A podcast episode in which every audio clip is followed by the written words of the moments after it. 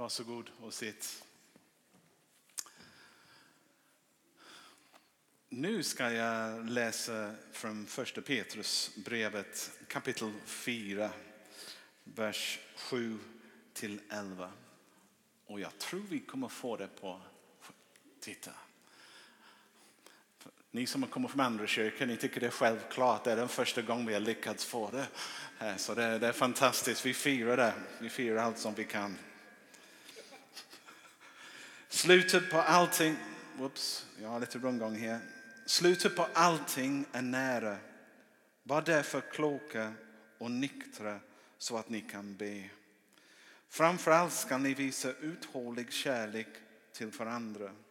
För kärleken överskiljer många synder. Var gästfria mot varandra utan att klaga.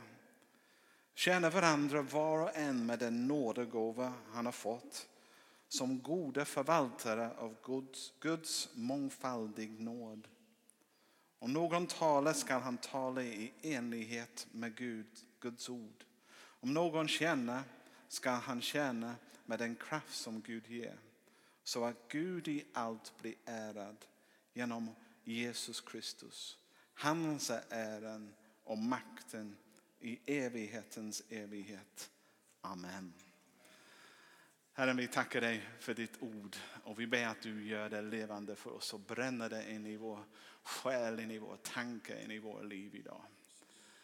Eh, och hjälpa mig nu även också när jag lägger ut det för att fånga det som finns på ditt hjärta. Så du blir ärad med denna predikan med. Kom helige Ande, rör vid oss, jag ber. Amen. Amen. Jag älskar verkligen denna församlingen. Jag, att varje dag, varje vecka när man kommer det är någonting nytt som händer. Nu har vi just fått texten på, på, på, på tavlan där. Men också denna vecka också första gången vi spelar in vår predikningar så att du kan ladda ner dem från internet. Så om ni missar en gudstjänst kan ni fånga upp det. Wow! Ja. Lite skrämmande för oss som predikar, det är en annan sak. Ingen press alltså, men eh, hela världen kan lyssna om de inte har något annat att göra. Ärligt sagt, jag blev chockerad. Faktiskt en gång i Korskyrkan fick jag en mail från en elektriker som var i Bulgarien. Han hade just lyssnat till min predikan. Och jag tänkte, vad är detta? Började, han hade frågat, jag började svara. Två veckor senare, han ringde på min dörr. Han var hemma. Och sen, sen dess har han blivit en vän till mig faktiskt. Så otroligt. Du aldrig vet vad det kan leda till. Men det finns folk faktiskt som är hungriga och letar efter att höra någonting om evangeliet. Så jag hoppas att de får det från oss också. Okej, okay, för ni som är på besök, ja, under året har jag predikat igenom första Petrusbrevet och nu är vi framme till de här verserna. Första Petrus skrivs till en grupp av nykristna som börjar uppleva förföljelse. Eh, de spännande tiderna var över och nu känner de lite utanför, lite övergiven. Lite främlingskap med samhället. Samhället var inte precis öppen för dem. Och de börjar kanske för den första gången tänka, jag, jag, jag signed up. Det var inte vad jag signed up för. Det var inte vad jag gav mig in för. Och flera av dem började tänka, Åh, nu slänger jag in handduken. Nu, nu är det för mycket. Och grupptrycket att vara en del av samhället, att tillhöra alla de andra var väldigt stor. Och, och de var på väg att ge upp helt enkelt. Men Petrus gör allt vad han kan för att uppmuntra dem inte, och nu är det skillnad från idag, för predikan har tagit ganska mycket tröst i början till de kristna, men nu kommer verkligen utmaningen. Nu kommer pressen egentligen att säga, tänk inte på hur ni har det, tänk på uppdraget, vad ni är kallade att göra. Jag minns när jag var ung, min pappa hade en företag och han vann en kontrakt att göra, lite, göra om lite möbel på en militärbas i England och han skickade mig och en annan kille som vi skulle göra det. Och när vi kom fram, vi skulle bo där flera månader och jobba, det var så mycket jobb. Och när vi kom dit, det var hemskt, det var en stor hangar fylld med möbel och det var oss två.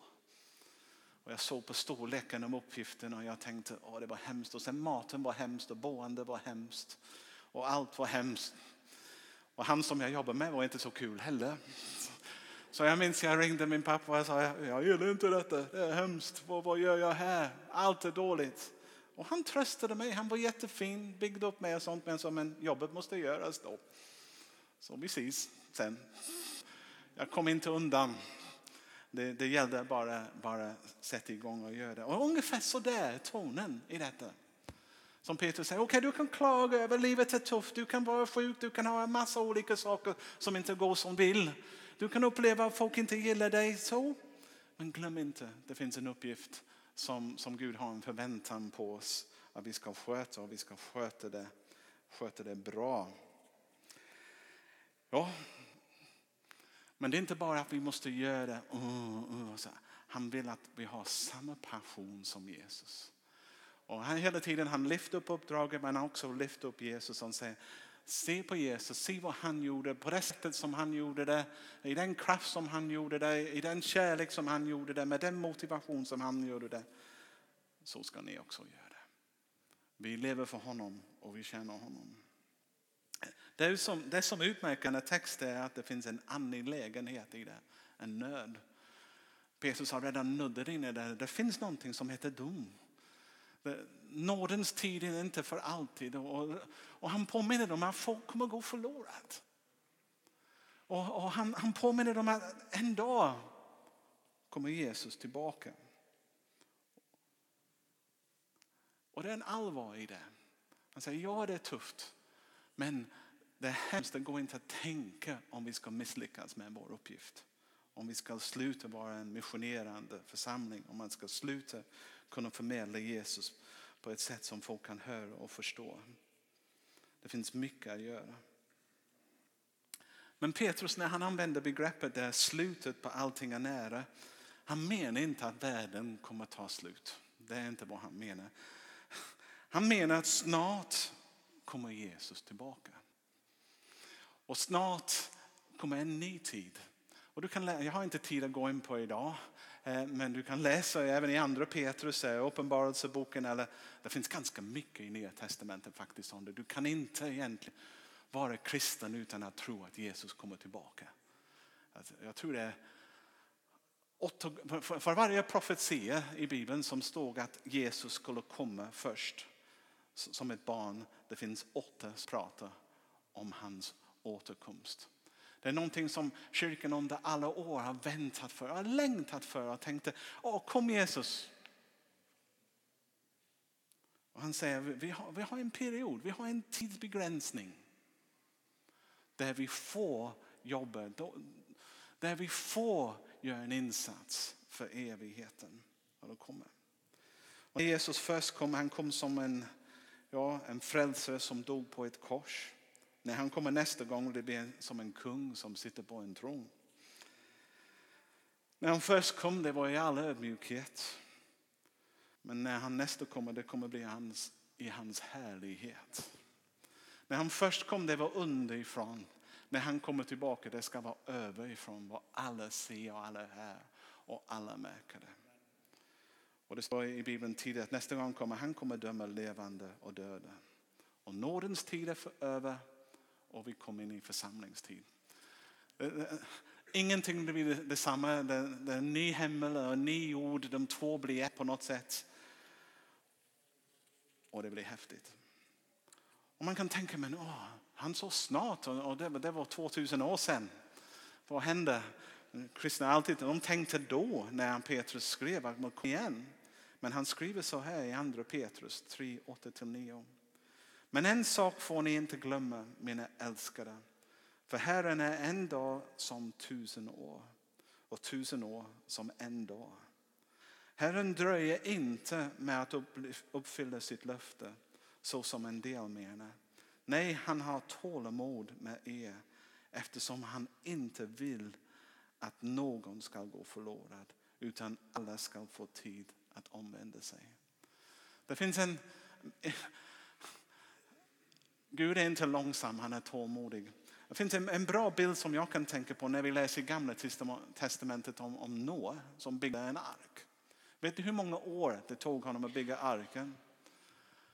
120 år tog det honom att bygga den. Det var alltså ingen liten fartyg, det var en stor fartyg. 120 år predikade han och varnade eh, andra människor att kom igen nu. Gud, Gud, Gud vill rädda er, ni får vara med. Han försökte övertala folk. Men de bara skrattade och fortsatte. Tänkte det var inte viktigt. Men sen kom en dag när, när Gud inte väntade längre. Han kunde inte se att folk bara sårade varandra, krigade varandra, dödade varandra och allt elände.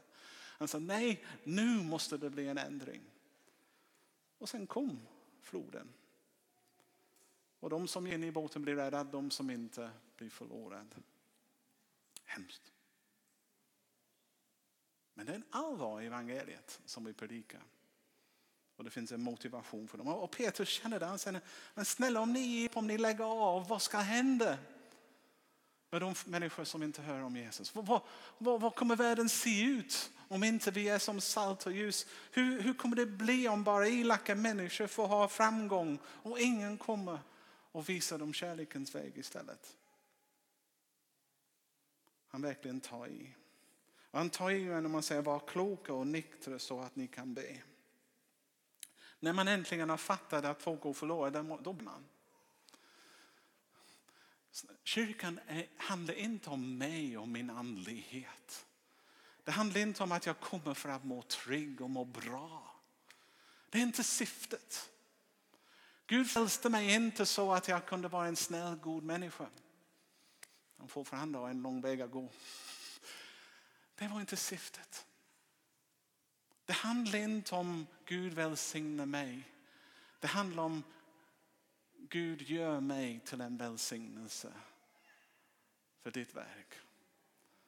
Och, och, och, när man är fokuserad, man ber inte Gud välsigna mig på det sättet. Man ber Gud hjälp mig komma in i den uppgift som du har för mig. Så att jag kan göra min del och komma med det som du har gett mig. Så att din mission, din, din räddningssaktning ska lyckas i min tid så att mina grannar går inte förlorade. Mina arbetskamrater, de människor som går förbi kyrkan som vi träffas nu under veckan vi kommer att träffas. Få höra att det finns en Gud som älskar dem. Få uppleva att de kan bli här. Och uppleva att det, det finns faktiskt ett liv som är utan sig själv som de är skapade för. Så är det. Och när vi är osjälviska, när vi har fokus på det, då återspeglar vi vår far Jesus, vår Herre. Han levde inte sitt liv för sig själv, han levde sitt liv för andra. För att göra en skillnad för, för oss alla. Jag tycker hans ord är, framför allt ska ni visa uthållig kärlek till varandra. Kärleken man kommer inte ifrån kärleken när man predikar. Jag, jag trött, ibland när jag lyssnar till radio, till radiogudstjänsten, jag, jag nästan stänger av det varje gång jag hör en präst. Nu, Guds kärlek. Jag stänger av det bara för att jag tänker det är en, det är en mushy kärlek. Det, ibland man pratar om, inte om den allvarliga kärlek som vill verkligen någon bästa och säger det. Men han säger för kärlek överskiljer många synder. Jag funderar på den delen av versen många gånger. Jag tror många människor tror lite grann eh, att om jag gör tillräckligt många goda gärningar, om jag gör massa kärleksfulla handlingar här, det övertäcker på något sätt mina dåliga dumhet som jag har här. Så det gäller att göra mer bra saker än dåliga saker. För om jag, om jag vinner på plus då kommer jag in i Guds då, då, är, då är Gud glad för mig. Så är det inte. Om vi syndar bara en enda gång är det tillräckligt för att skilja oss från Gud. Men vad det texten betyder är att om jag älskar en människa så mycket att jag är beredd att förlåta dem. Den förlåtelse som jag erbjuder tar döden ur den synd som den människa begår mot mig. Det tar udden ur det. Det avväpna dess konsekvens. Det kunde leda till bitterhet, det kunde leda till hämnd, det kunde leda till krig eller någonting annat. Men genom att bry mig så mycket om någon annan, eller om du bryr dig så mycket om någon annan, att du erbjuder förlåtelse. Den förlåtelse faktiskt täcker över syndens verkning. Förstår ni skillnaden? Det är den bibliska meningen av det. Och det finns en samband mellan hur mycket jag förlåter och hur mycket jag älskar. De som älskar mycket förlåter mycket. Så är det. Och om vi älskar varandra då, då, då syns det, då märks det att vi avväpnar syndens konsekvens bland oss. Som inte är i vägen. Det är nästan som att om, om Jakob gör något dumt till mig och jag, jag förlåter honom. Fienden vill komma åt honom eller någonting. Och jag, det är nästan som jag står i gapet och säger nej, nej Gud, han, han är god. Det är över, det finns ingenting. Det finns ingenting. Han är min älskade broder. Jag vill absolut inte att något ska hända eller inträffa. Ta bort alla konsekvenser om du kan. Det, det är vår, vår, vår, vad kärleken, hur, hur det täcker över många synder.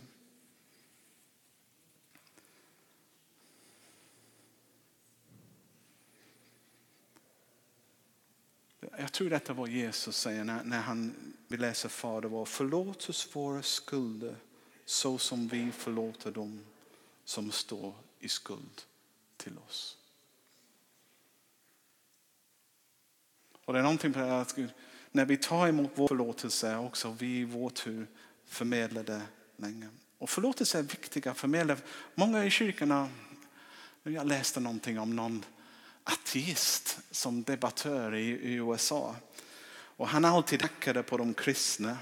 Och han alltid skrev om varför Gud inte finns. Han till och med skrev en bok som var ganska kritisk mot eh, kristna. Men han fick cancer i halsen. Och han fick många mejl från kristna. Många av dem skrev bra. De skrev att vi ber för dig, hoppas att du blir frisk snart. Men det fanns många kristna faktiskt som skrev att ja, det är din straff. Hoppas att ta död på dig för då är du slut och du kan sluta. Och jag tänker, och man tänker, vad är det för kristendom? Det är inte den kristendom vi är kallade till.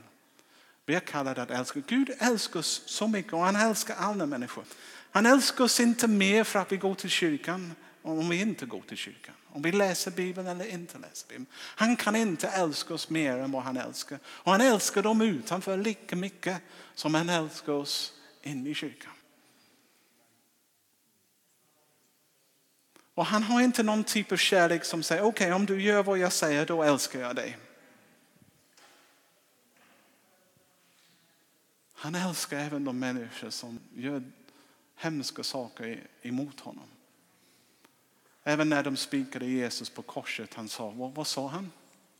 Fader, förlåt dem, för de vet inte vad de gör.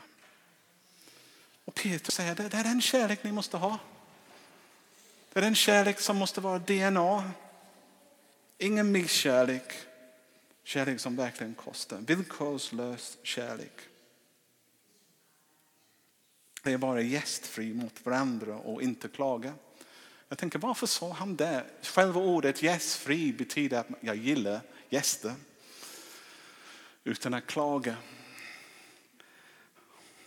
Ordet gästfri, faktiskt det är även i grundskolan, jag, jag slog upp det, betyder någon som gillar gäster.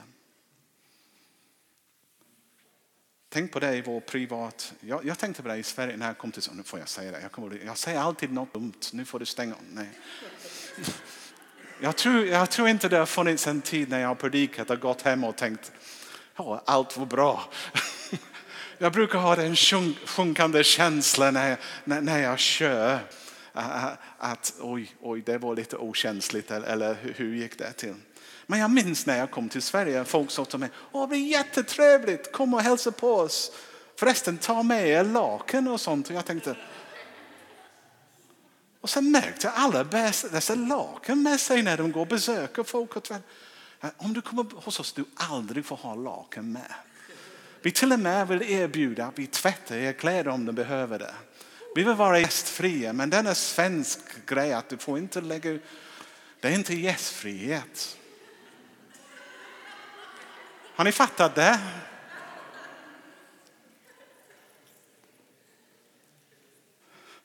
Jag tänkte ni visste ingen, in, ingenting om gästfrihet. Det kändes som jag var med i någonting annat. Men, eh, till och med när jag var ute och predikade ibland. Och en gång predikade jag på en hel helg och de la mig i ett rum med några andra som hade kommit. Jag tror vi var fem gubbar som, och några de snarkade som bara det. Och jag kunde inte sova. Jag tänkte, vad, vad är detta? Jag, jag, måste vara vaken för imorgon. Så jag gick ner i huset och de hade larm. Så plötsligt började det ringa och tuta. Jag åkte hem efter den helgen och tänkte, ah, vad är det? Men den tidiga kyrkan ska jag säga var en förebild av gästfrihet. Du kan läsa det om du vill, eh, om du vill själv i Apostlagärningarna 2, 32-35. Några av de mest utmanande ord i Bibeln när det gäller hur de delade allt med varandra, hur de tog hand om varandra. Samhället var inte så trygga bara på ett hotell så de tog dem i sitt eget hem och tog hand om dem. Kärleken är mer än en känsla. Kärleken är mer än ord. Kärleken är en handling som visar faktiskt att du bryr dig, att du tycker om att göra det. Och om det, inte, om det inte är så, då är det inte kärlek, det är någonting annat.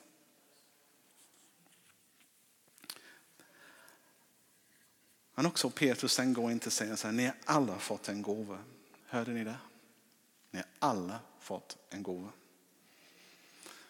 Om du är kristen, Gud är så generös att han ger mer än bara en, jag ska lova det. Men vi alla har någonting som Gud har gett oss som vi kan använda för att välsigna någon annan. Gud har gett var och en av oss någonting som vi kan bygga upp någon annan med och hjälpa dem genom livets gång. Och eh, de är så mångfaldiga. Jag tycker Gud, Gud i sin fantasi, han vet att det finns olika människor med olika smak och olika behov. Så han ser till att hans församling har det med. Och han påminner om att om du hoppar av på något sätt, om du slänger in handduken i då på något sätt är församlingen inte den hel församling som det borde vara. För ingen kan ersätta just dig. Du är unik. Du har någonting som kompletterar den andra och tillsammans arbetar vi och tillsammans ger vi ära till Gud. Dessa gåvor är inte belöningen för tjänst eller för att jag har varit bra eller duktig. Dessa gåvor är verkligen verktyg för den mission som han har kallat till oss. Det skulle vara fullständigt ansvarslöst om Jesus skulle starta sin församling och sen inte utrusta dem med det de behövde för att kunna bli församling. Och Gud ständigt ger gåva, ständigt ger gåva.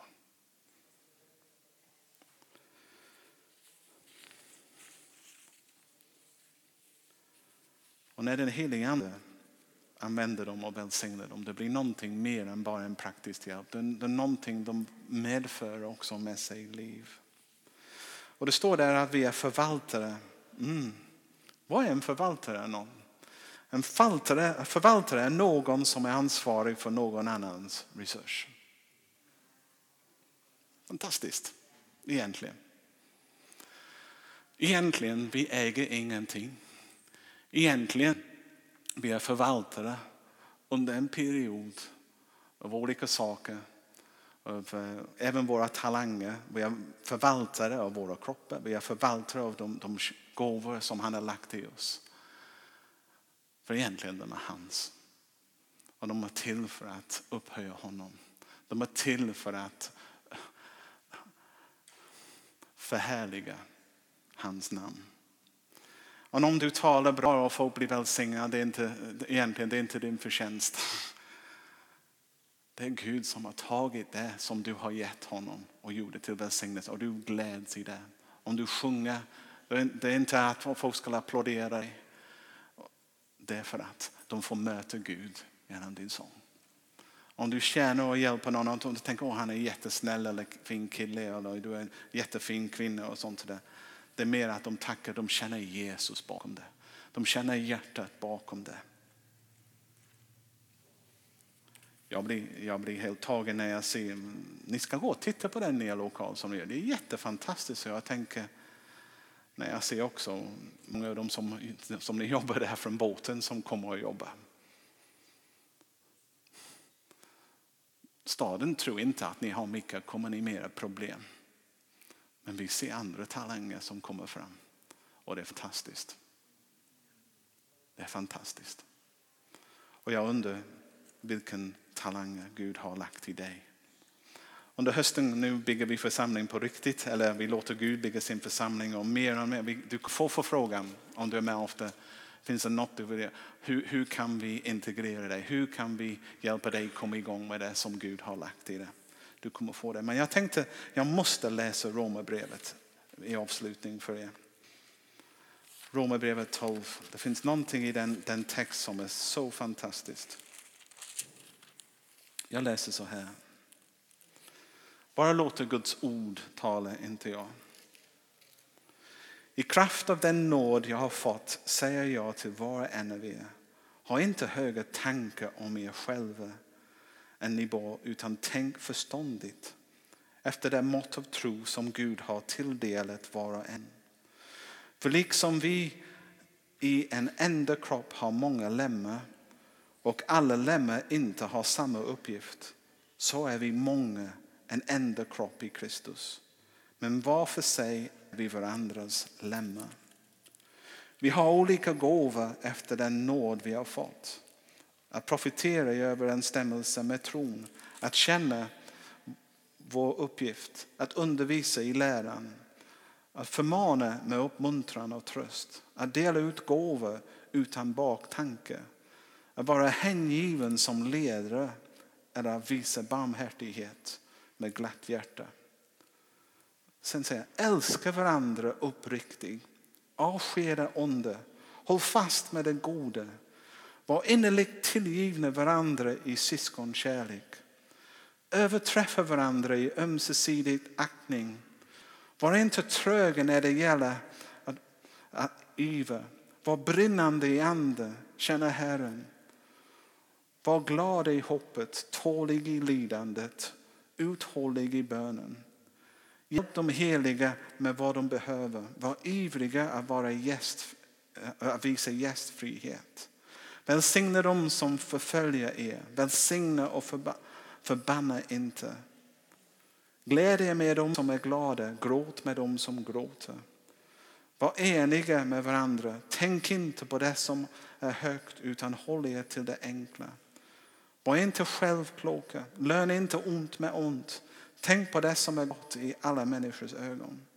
Håll frid med alla människor så långt det är möjligt och beror på er.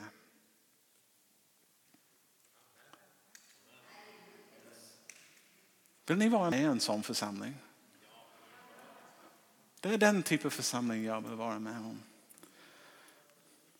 Avslut, sista meningen jag säger nu. Visst kan vi klaga över mörkret. Men kallelse är inte att klaga, vår kallelse är att lysa.